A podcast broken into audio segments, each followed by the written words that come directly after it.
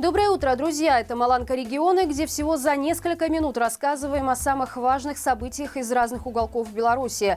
Если вы думали, что власти про вас забыли, то мы точно нет. Поэтому пишите в наш анонимный телеграм-бот о проблемах в вашем регионе, а мы обязательно об этом расскажем. В начале прошлой недели правозащитники сообщали о массовых увольнениях в Глубокских, Полоцких и Витебских электрических сетях. Журналисты «Зеркала» поговорили с уже бывшим сотрудником одного из филиалов Витебской энерго, которого уволили из-за подписи на выборах в 2020 году. По его словам, руководство не скрывало, что чистки проходили по спискам из Минска. Причем никаких вариантов, кроме расторжения контракта, эта бумага не предусматривала.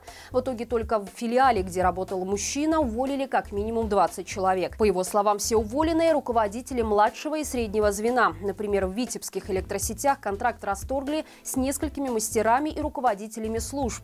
Лишился места и начальник Витебской гидроэлектростанции. Известно также об увольнении более 10 мастеров, инженеров и руководителей служб в полоцких электросетях. По некоторым свидетельствам пока спущены списки исключительно по руководству, но позже должны появиться и отдельные, по рабочим. Бывшие сотрудники отрасли считают, что потеря такого количества руководителей руководителей, знавших свое дело, может сказаться на работе предприятий и на качестве услуг потребителям. Уволенным людям равноценную замену быстро найти не получится. Скорее всего, их будут заменять имеющимися сотрудниками, но электромонтер сразу не станет хорошим мастером. А значит, где-то может вырасти количество отключений энергии из-за ошибок персонала, неполноты обслуживания, отсутствия опыта, наконец. Учитывая, что теперь подобные чистки проходят по всем предприятиям энергетики, то проблема получается общереспубликанской. Время пересечения белорусско-европейской границы продолжает расти. Например, чтобы проехать через Варшавский мост со стороны Бреста, требуется около 18 часов.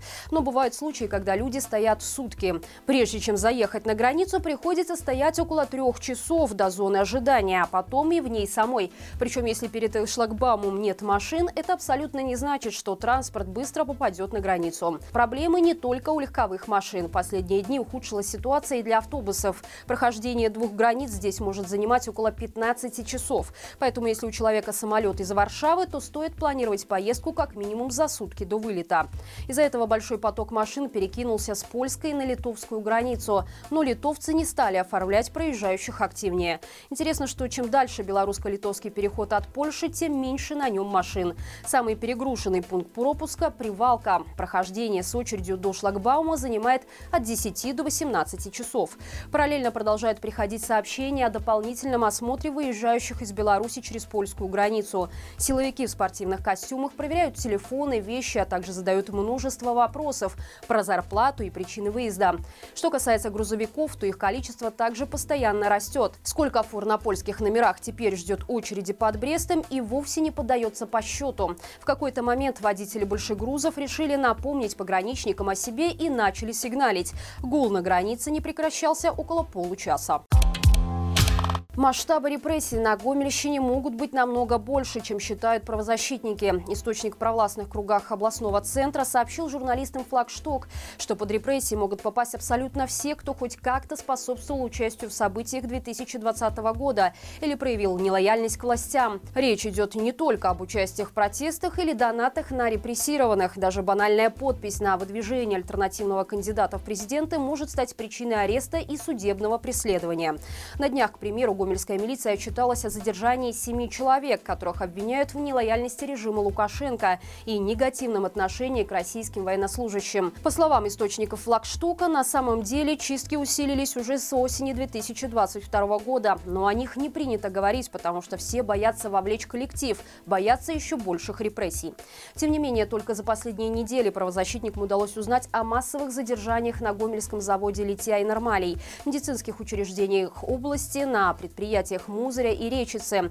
Причем дела задержанных не включаются в электронное расписание судов, а значит проследить их количество возможности нет. На сегодняшний день известно также, что задерживают даже те, кто уже был репрессирован. Многие люди пишут заявления об увольнении по собственному желанию под угрозой более тяжелых последствий. Боятся даже руководители учреждений, подчиненные которых были репрессированы. В белорусских регионах начали проявлять активность так называемые комиссии по содействию занятости населения. В Мстиславле, например, на очередное заседание было вызвано 13 человек, дети которых находятся в социально опасном положении. При этом сама комиссия состояла почти из такого же количества членов. Из отчета местных пропагандистов становится понятно, что подобные мероприятия проводятся для галочки, и никто из чиновников не стремится достигнуть первоначальной цели. Например, на комиссию вызвали безработного отца четырех детей, который не живет семьей и не платит алиментов.